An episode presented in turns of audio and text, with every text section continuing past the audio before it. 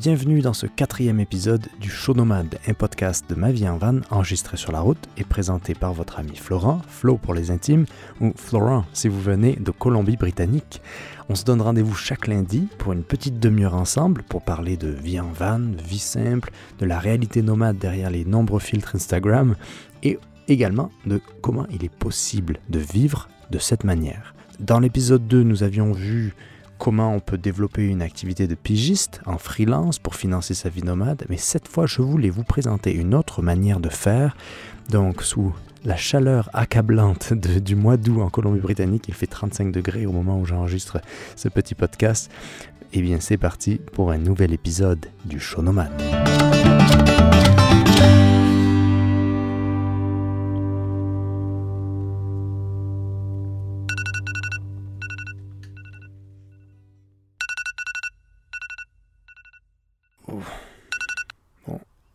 4 heures du matin. Je dois prendre mon vélo et descendre tout en bas de la montagne où on est campé cette semaine pour ma première journée de travail au verger. Donc, c'est tôt.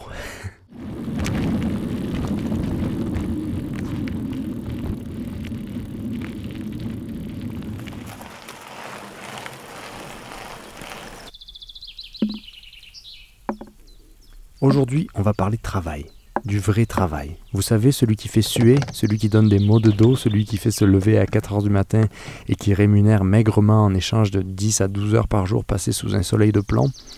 C'est la réalité de beaucoup de nomades, devenir saisonniers, planter, ramasser, cueillir. Beaucoup d'entre nous semblent avoir la belle vie, parfois c'est vrai, mais le commun des mortels n'imagine pas que derrière les photos et les vidéos de Van Leifer partagées sur les réseaux sociaux, une certaine réalité existe, celle de gagner son pain, gagner sa, sa vie pour pouvoir s'offrir ce style de vie, s'offrir cette liberté. C'est de ça qu'on va parler aujourd'hui.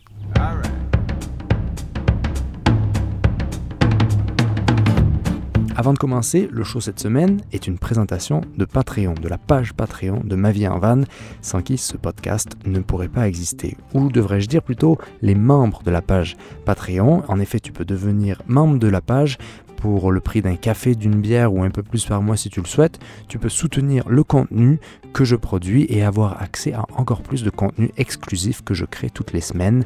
Donc euh, plein, de, plein de belles choses si ça t'intéresse. Donc pour votre soutien, une nouvelle fois cette semaine, un grand merci à euh, François, Edmond, Alexa, Suzanne et Christine, Enzo, Tristan, Anne-Marie, Thomas, Martial, Jean-François, Marcel, Steve, Pierre, Mehdi, Sébastien, Nicolas, Linda, Hélène et Guillaume. Donc si vous aimez ce podcast, vous pouvez faire comme eux et devenir membre de ma page Patreon. Si vous ne pouvez pas financièrement faire ça, je le comprends, mais vous pouvez faire quelque chose qui est très simple, c'est d'aller sur les apps de podcast, votre app de podcast favorite où vous écoutez cet épisode-là, et de me mettre une note et un petit commentaire. Ça, ça aide énormément, donc euh, merci à tous.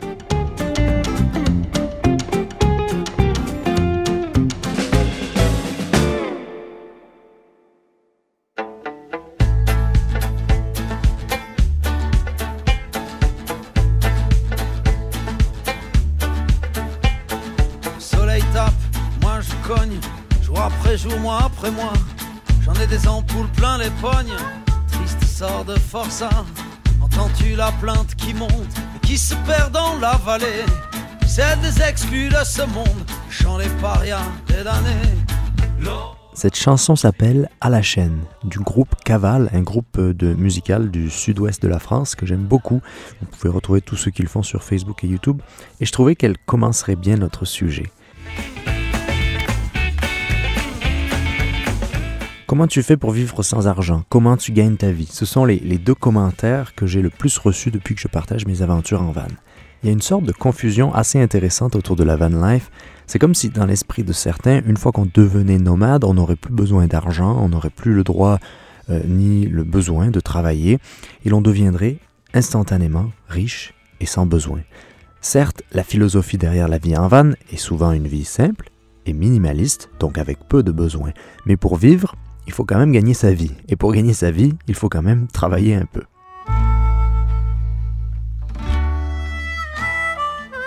Cette semaine personnellement est une semaine spéciale. Je suis cueilleur de cerises. La région où je me trouve depuis le début du printemps s'appelle l'Okanagan en Colombie-Britannique Et vous ne le saviez peut-être pas, mais c'est le berceau international de la cerise. Nous sommes entourés de forêts ici, à notre campement, mais un peu plus bas dans la vallée, ce sont les vergers et les vignobles qui tapissent les collines. La cueillette de cerises au Canada est une tradition particulière.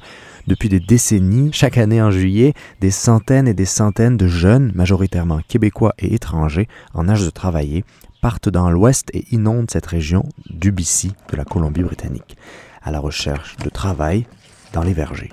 Certains travaillent pour payer leurs études, certains pour se payer un voyage, d'autres pour juste vivre la vie, vivre librement sans avoir besoin de farcir son CV d'expérience professionnelle non rémunérée. Cela dit, au-delà de la possibilité de gagner des dizaines de milliers de dollars en quelques semaines parfois, il y a pas mal de choses à garder à l'esprit si on veut devenir saisonnier et cueilleur de cerises. C'est pour ça que je voulais y consacrer un épisode spécial pour parler de ce phénomène, mais également donner quelques pistes à ceux qui aimeraient tenter l'expérience et partir à l'aventure dans l'Ouest. Pour discuter de tout ça aujourd'hui, j'ai Jérémy avec moi. Jérémy est Van Lifer et fait la saison des cerises en Colombie-Britannique cette année. Je voulais donc qu'on réponde à plusieurs questions avec lui, dont celle à un million. Est-ce qu'on peut devenir riche en cueillant des cerises? Salut Jérémy. Salut. Avant qu'on parle de la ruée vers la cerise, je voulais préciser qu'on aurait pu faire cette discussion en chair et en os parce qu'en fait, on était littéralement à moins de 10 km à vol d'oiseau. On se voyait presque depuis le lac, en ah fait, parce que moi, je suis un tout petit spot euh, dans les hauteurs, un endroit, ça s'appelle Naramata, et où je cueillais les cerises la semaine dernière. Et toi, tu étais à Summerland, de l'autre côté du lac. Ouais. Mais donc, ouais, ton, ton van sort du garage, mais là, il va y retourner. Et avec ces grosses chaleurs, il surchauffe aussi quand il y a des montées, j'imagine. Exactement ça. Ouais, donc, euh, ben justement, avant de commencer, c'est quoi comme c'est quoi comme van que tu as et, depuis quand? Raconte-nous un peu ta situation. Alors en gros, bah, pour tout te expliquer en fait, si tu veux, euh, je suis arrivé avec deux amis à Montréal euh, en début juillet 2019 et on a acheté un Dodge Ram B250. On a fait le tour de la Gaspésie avec, et notre moteur nous a lâché à Gaspé. Oh. Euh, du coup, un Dodge Ram euh, à 6000 euh, dollars bah, cloué au sol. Mm. du coup, on est rentré à Montréal avec une voiture de location. Donc, on a vraiment pris le temps cette fois de rechercher un véhicule qui pouvait nous correspondre. Donc, on a pu traverser le van avec. traverser pardon le Canada avec et c'est un Dodge Ram B200 B350 de 1988 il est, magnifique. En vrai, il est tu magnifique. Dis, euh, tu, dis, tu dis on, donc vous êtes, euh, tu t'es pas tout seul Non, je voyage avec deux amis à moi, euh, Julien et Mathieu, qui sont deux Français aussi. Et on est vraiment partis à trois et on vit depuis plus d'un an maintenant ensemble, vraiment à trois. Ah comment ça fonctionne la colocation là-dedans? C'est euh, super simple. C'est on a fait la loi de la majorité, donc c'est-à-dire que quand deux personnes sur une euh, sont d'accord pour une chose, bah l'autre est obligé un peu de s'écraser, mais au final ça tourne, ça tourne tout le temps, donc au final c'est bien. Ça fonctionne. Et non, franchement, c'est beaucoup de dialogue. Ouais, c'est beaucoup de dialogue. Faut vraiment pas être rancunier, c'est-à-dire tu peux tu peux très vite te prendre la tête, mais si tu te prends trop la tête et que tu te prends la tête à prendre la tête, bah du coup c'est compliqué. Donc non, c'est vraiment pas prise de tête. Et, et vous comptez faire ça combien de temps encore? Parce que ça fait un an bientôt. Ouais, on a l'avantage au Canada, euh, la France, d'avoir un accord avec le, Canada pour faire deux ans de visa working, working holidays. Ah, d'accord, le permis vacances-travail, ouais. C'est ça, le permis vacances-travail, ouais. Donc on a vraiment la chance de le faire pendant deux ans. Donc c'est vraiment profiter de deux ans euh, pleinement au Canada. Cette année, tu as décidé de faire la, saison des cerises euh, en Colombie-Britannique. Donc d'abord, comment tu as pensé à aller faire ça? Où est-ce que tu as entendu parler de cette tradition? Parce que je sais pas si tu savais, mais au Québec, c'est une tradition d'aller dans l'Ouest pour venir cueillir les cerises On a appris ça, euh, cette histoire d'anciens punks ou de, qui venaient ici en fait, c'est ça, qui venaient euh, justement euh, faire la saison des cerises.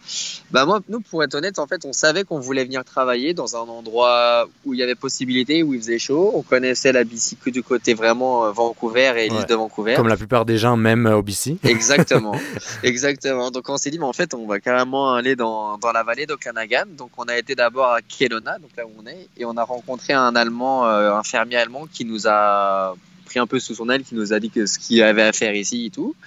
Et euh, donc on a fait, euh, allez un mois chez lui, on a fait un peu du helping, donc c'est-à-dire qu'on a travaillé un peu pour lui pour faire un tout et rien. Du woofing, ouais.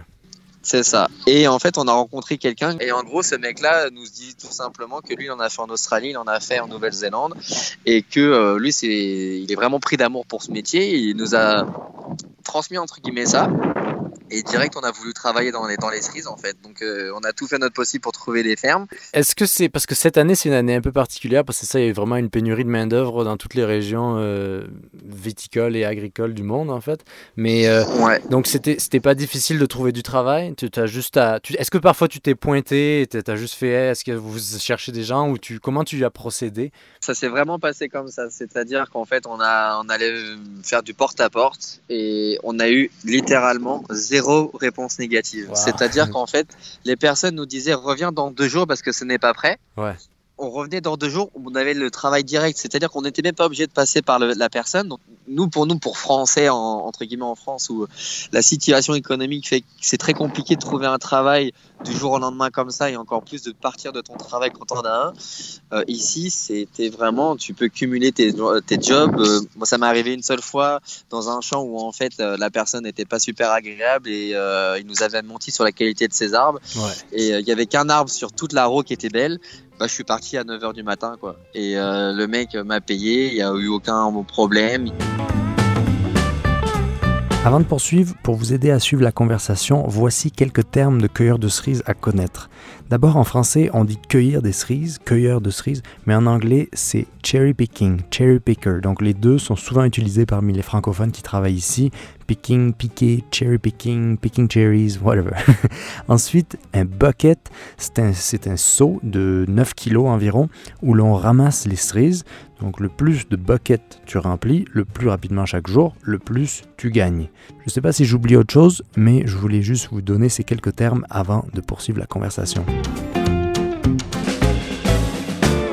Euh, c'est quoi que tu as trouvé le plus difficile en tant que, en tant que première, euh, pr- première saison? C'est quoi les moments un peu négatifs ou cont- contraignants de- du cherry picking? C'était un peu compliqué au début de d'apprendre, euh, de, de, de voir en fait quand les gens nous disaient il y aura de la crème, vous allez voir, vous allez vous faire de l'argent. Bah, nous, on n'arrivait pas à comprendre comment on pouvait se faire de l'argent. Euh, Ouais. Dans les cerises en fait tout simplement et au fur et à mesure d'avoir fait plusieurs champs plusieurs fermes on s'est rendu compte qu'effectivement il y a des, fermiers qui adorent leurs arbres qui aiment leurs arbres et d'autres bah, qui tout simplement font ça pour de l'argent et euh, bon bah voilà euh, Les concessions, les on con- les appelle hein, parfois. exactement donc euh, donc voilà mais euh, c'est vraiment quelque chose que nous on a vraiment apprécié je peux parler en termes de au nom de tous les trois le, le picking chéri c'est vraiment quelque chose qu'on a vraiment aimé faire vraiment passionnant c'est c'est motivant. Pour moi, les, les plus gros contraignants, c'est au début, c'est d'abord bah, déjà bien placer ton échelle, parce qu'en fait, au début, c'est frustrant de, de, de bouger, remonter, descendre, rebouger, redescendre. Ce que j'ai plus mal géré, c'est euh, la désorganisation des, des fermes, c'est-à-dire que tu pouvais avoir euh, des personnes qui viennent dans ton arbre à un mètre de toi et qui après repartent. Et t'es- t'es- tu comprends pas en fait, genre euh, toi tu essaies de faire du bon travail. J'ai l'impression qu'il y a vraiment il y a deux façons de faire. Il y a vraiment ceux qui veulent faire de l'argent et il y a vraiment ceux qui le font pour parce qu'ils aiment justement euh, ce métier euh, et cette passion. En fait, c'est vraiment un style de vie. Hein. Ouais. Donc, euh, Et c'est vrai que ce que tu dis, c'est totalement vrai parce que au, au BC, les gens, même les Canadiens, le savent pas vraiment, mais la cerise, c'est vraiment une industrie d'exportation beaucoup aussi. exactement. Et c'est une business de folie, c'est limite pas une mafia, mais c'est une vraie, un Non. vrai système de, de concession. Et en fait, on Oui. peut avoir cette impression que oh, on est saisonnier. Et enfin, ça c'est pareil dans tous les pays, hein, de- de- dès qu'il y a une industrie. Mais euh, toi, après, tu y vas en tant que jeune. Aujourd'hui, on, partage beaucoup de valeurs, de respect des choses et tout. Exactement. Mais ce milieu-là, c'est un milieu vraiment très. qui peut parfois être assez intense. Euh, C'est ça, je ouais. sais pas si tu sais, mais en fait, ils sont payés, par exemple, pour, le, le- pour un fermier, il est payé quand vraiment toute sa saison est terminée. Donc, c'est-à-dire qu'il a de l'argent de l'année dernière. Et entre-temps, il faut qu'il paye ses piqueurs, il faut qu'il paye tout ça. Et donc, du coup, lui avec qui j'étais, tout, comme tu l'as dit aussi, c'est un peu de mafia. Et je, on l'a un peu découvert parce que tout se passe en liquide. C'est-à-dire que lui, il n'a pas de chèque. Il ne pouvait pas nous faire de chèque. Donc, en fait, il avait des sommes colossales en liquide. Il était obligé de nous les donner en liquide, en fait. D'ailleurs, parlons argent. C'est quoi la paye d'un saisonnier pour ce genre de travail? Alors, en moyenne, c'est euh, 5,50 un bucket. Nous, cette année, on va dire en moyenne, réellement, c'était 6. Un bucket, c'est 10 euh, livres, non C'est ça? Toi, c'est c'est- ou C'est ça. 20 livres? Nous, c'était 20 livres. C'était 10 20 livres. kilos, quoi. Enfin, 9 kilos. 10 kilos, c'est ça. C'est un bucket en fait où il faut le remplir dans des buckets euh, en noir, Ouais. euh, des petits paniers. Puis c'était 5,50 de base, nous on les a augmentés à 6. Ouais. Tu as des variétés euh, comme la cure de pigeon, on appelle ça en France. Et ça, ils te les font un vite parce qu'en fait, c'est beaucoup plus dur à les avoir et beaucoup plus rare. Euh, mais sinon, en moyenne, pour une paye normale, honnêtement, euh, pour un rookie, espérer faire 100 pièces par jour, c'est très bien. C'est bien, ouais. Euh, ouais, c'est bien. Ça, moyenne, ça compte à peu près 18 buckets par jour, sachant que tu peux faire tes pauses quand tu veux, tu fais tout ce que tu veux, mais cette mentalité de t'es payé en rendement fait que tu es obligé de. Tu une adrénaline en fait, de vouloir Ouais, toujours ouais, plus, ouais. toujours plus, toujours Tu plus. mets, du, du- tu mets tes écouteurs, tu mets du métal, puis tu, tu ramasses. Exactement. Exactement. Et toi, et toi, t'as travaillé 7 jours d'affilée par, par semaine, tu te donnais des jours de congé ou euh, t'as pas arrêté? En- Non, réellement, euh, on a fait comme dans la ferme, c'est-à-dire qu'ils te proposent par exemple 20 jours de picking, Ouais. c'est-à-dire que c'est 20 jours fixes. Et tu, si tu veux pas travailler, tu vas pas travailler, mais c'est ton, c'est ton, c'est ton problème. Ouais, Nous, on a vraiment essayé de travailler le plus qu'on peut. euh, Vraiment, donc euh, non, c'était une bonne expérience. Les gens peuvent se dire, c'est bien, on va se faire 10 000 dollars en 2-3 mois. Ouais. Tu peux le faire, mais tout le monde ne le fait pas. C'est pour ça que tout le monde, euh, que il y a beaucoup d'étrangers qui viennent, beaucoup de Québécois qui viennent ici, parce que les gens en BC ne veulent pas travailler dans les fermes. Ouais, ouais. Puis surtout, il y a, y a tout un. faut pas idéaliser encore, encore moins la production en tant que telle parce qu'il y a tellement de pesticides et de, de, de fongicides, de toutes les choses utilisées. C'est. Énormément. C'est des endroits assez. Parce que c'est c'est super beau, hein, c'est- c'est- cette vallée-là, c'est magnifique, les déserts et tout ça, mais l'impact, on Je sait pas vraiment ce que ça a sur l'environnement autour. Je suis totalement d'accord. Bah, on peut le dire à, à- à tes internautes. Pour moi, mes doigts, euh, j'ai des, des bouts de peau qui sont partis au Ouais. bout de mes doigts. Ça, ça, ça, ça te corche. Euh, je sentais vraiment quand je respirais que ça me piquait parfois. Quand il fait vraiment chaud, tu bosses avec les moustiques parce qu'ici, il y a vraiment énormément de moustiques. Et en plus, tu as, les pesticides qui sont là et puis tu peux avoir la chaleur.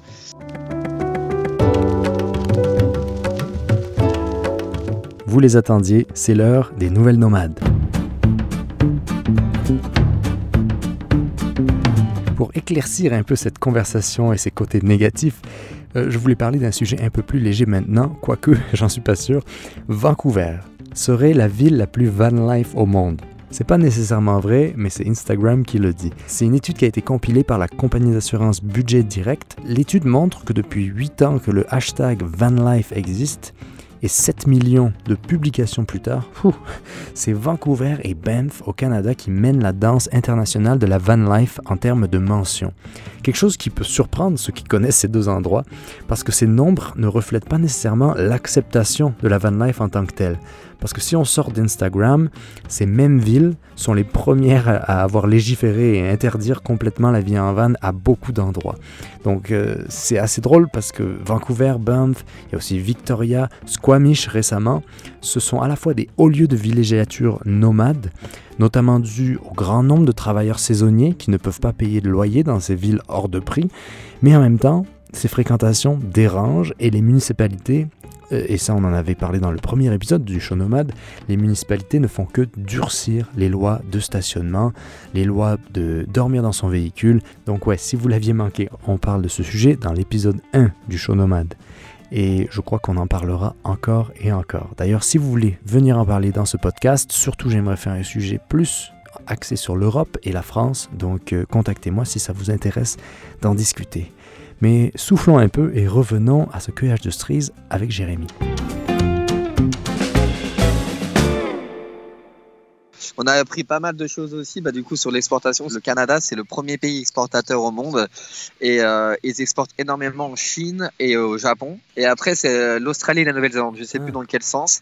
Mais, euh, mais du coup, c'est, pour ma part, ça peut être aussi une motivation d'aller dans un pays euh, comme la Nouvelle-Zélande ou l'Australie pour, pour refaire du picking cherries réellement. C'est quelque chose que moi, j'ai vraiment aimé faire. Donc, euh, C'est pour ça qu'en tant que, en tant que nomade étranger, tu vois, si tu es sur un visa, travail, vacances comme vous, ben, ça peut être vraiment un, moyen de financer euh, ces voyages parce que justement, tu as l'air de, t'as- l'air de financer une partie de tes voyages avec, euh, avec des expériences comme le cherry picking. Comment tu trouves ces ça. opportunités? C'est Internet ou c'est sur le terrain, tu improvises Parce que ça a l'air que tu as rencontré des gens. C'est vraiment sur le terrain, en fait, on, on, on- on vise à peu près les zones où on aimerait aller. Donc là, c'était la zone d'Okanagan. Mais réellement, avant d'arriver, on ne savait pas du tout les villes. On connaissait pas Ouais. Soyo, Oliver, Preston. On connaissait vraiment, euh, on connaissait vraiment rien. Maintenant, bah, on- au fur et à mesure, tu apprends à découvrir en fait euh, Et, tu, tu, et puis, bah, du coup, tu vas beaucoup parler aux gens, beaucoup porte à porte. Mm.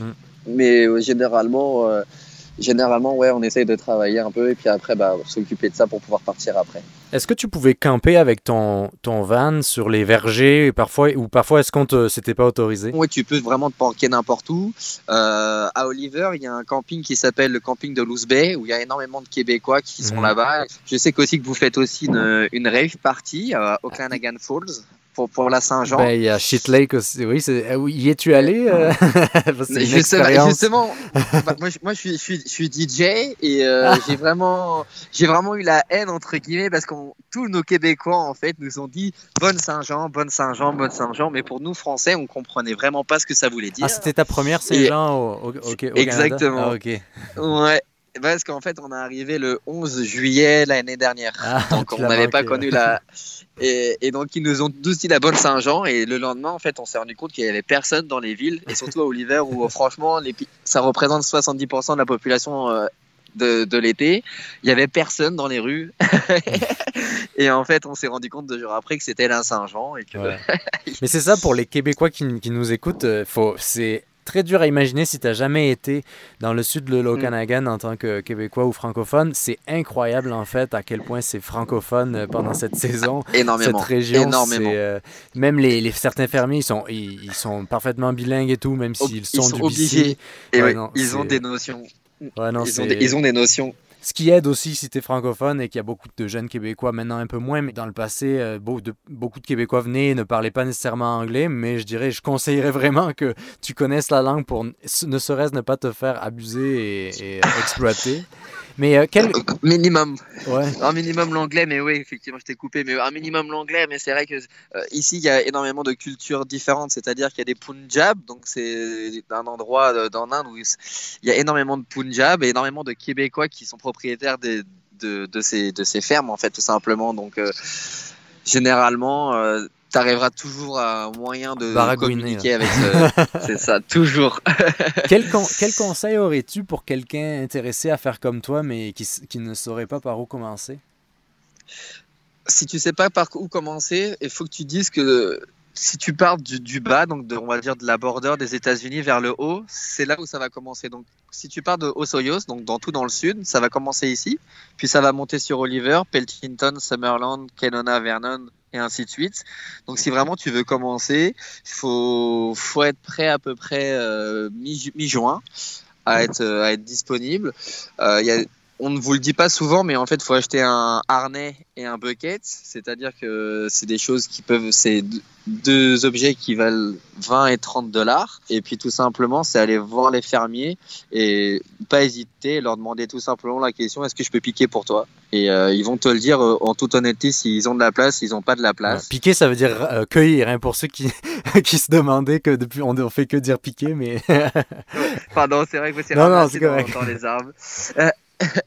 Et, euh, et, aussi, je conseille vraiment à toutes les personnes qui commencent de vraiment de prendre du temps, d'aller voir une personne qui connaît euh, le métier, de le regarder, de le, de le regarder faire et de lui parler tout simplement et, euh, mhm. et de, la personne transmettra euh, son savoir. C'est du contact social ici beaucoup. C'est beaucoup, faut beaucoup parler. Il y a beaucoup de jeunes justement, beaucoup de Québécois, beaucoup de, de, de jeunes étrangers. Nous, on a travaillé avec un, Indonésien, on a travaillé avec un, des Marocains aussi. On a, enfin, voilà, on a travaillé avec plein de gens. Donc honnêtement, voilà, c'est faut parler, faut vraiment ça te fait sortir de ta euh, zone de confort.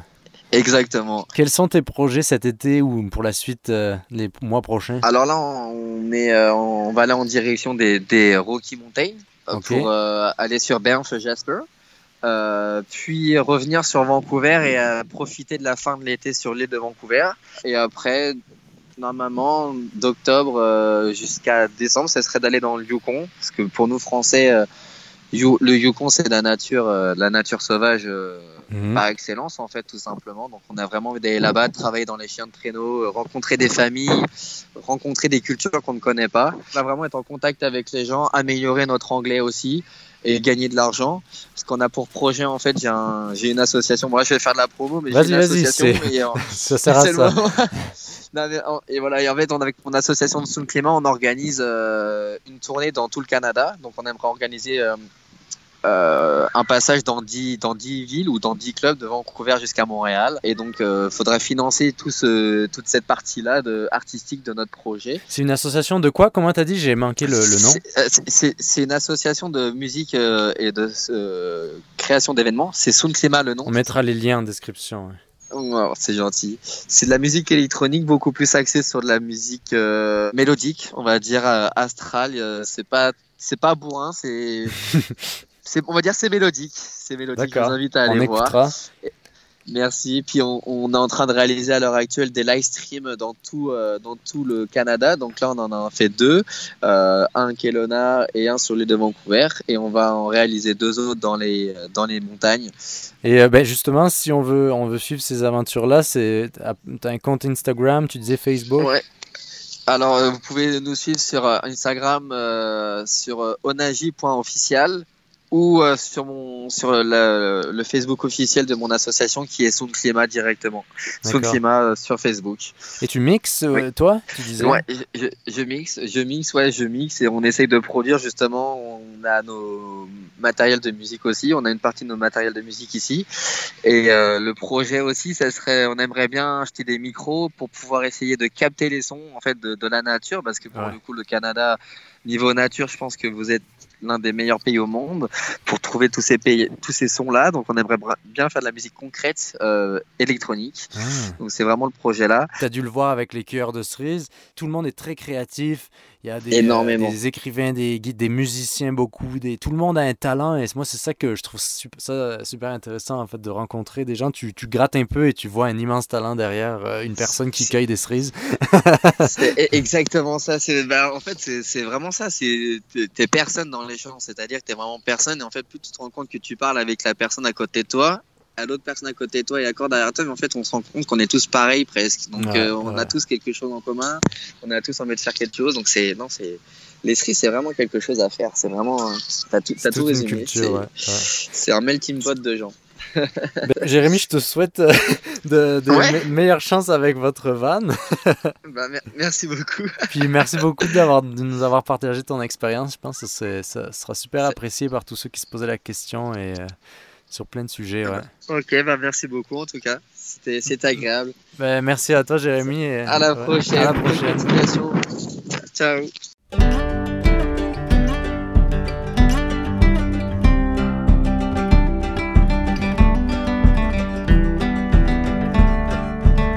Comme nous venons de le voir, la cueillette des cerises est une des activités les plus accessibles si on veut devenir travailleur saisonnier et que l'on veut aussi explorer l'ouest du Canada parce que je dois dire cette région est une des plus magnifiques au monde. Il y a deux façons de faire. Soit vous pouvez trouver une ferme qui vous embaucherait pour plusieurs semaines, du début à la fin de la saison. Comme ça, pas besoin de se soucier de trouver du travail tous les jours ou toutes les semaines. Souvent, ces, ces endroits seront aussi plus familiaux. La paix sera plus régulière.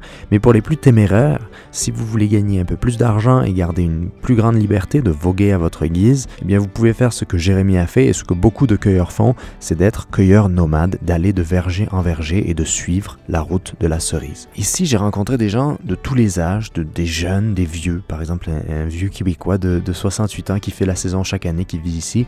Beaucoup de mères célibataires aussi avec leurs enfants. Alors sur la question des pesticides par contre, on en a parlé un peu plus tôt dans la conversation, c'est pas toujours recommandé d'avoir des enfants euh, dans ce coin-là euh, et de rester pendant plusieurs semaines, à moins de choisir un endroit à plus petite échelle ou à côté d'une ferme bio. Gardez à l'esprit aussi que beaucoup de ces vergers se trouvent dans un désert, donc peu d'ombre et beaucoup de soleil tapant. Euh, c'est pour ça d'ailleurs que moi j'avais décidé de camper sur la montagne et de descendre à vélo à 4h du matin et de remonter après la, après la journée de travail qui finit en général autour de 1h de l'après-midi.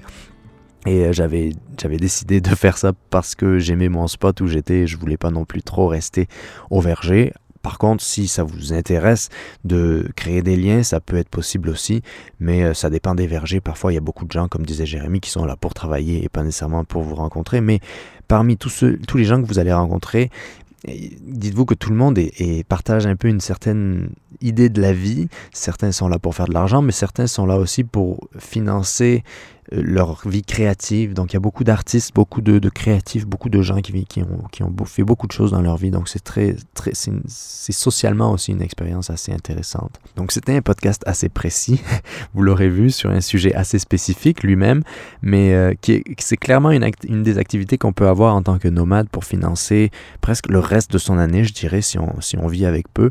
Et d'ailleurs, c'est ce que beaucoup font ici, la saison des cerises, pour financer un tour du monde ou autre chose. Autant où beaucoup faisaient des tours du monde, c'était possible, vous vous souvenez? Donc c'est tout pour moi aujourd'hui. Merci beaucoup d'avoir euh, passé ce moment avec nous. J'espère que vous avez aimé ce podcast très informatif. N'hésitez pas d'ailleurs à en parler autour de vous si vous connaissez des gens, si vous avez des amis qui ne savent pas comment ils pourraient avoir un revenu sur la route ou comment se lancer. Eh bien, partagez cet épisode sur vos réseaux avec eux. Euh, mettez une petite note au podcast sur votre app de podcast. Suivez Ma vie en van si vous ne le faites pas déjà sur YouTube, Facebook, Instagram et Patreon. Il suffit de rechercher Ma vie en van et vous me trouverez facilement. Moi, je vous donne rendez-vous dans une prochaine vidéo sur YouTube et à lundi prochain pour un nouveau podcast. Portez-vous bien et vive le van. Ciao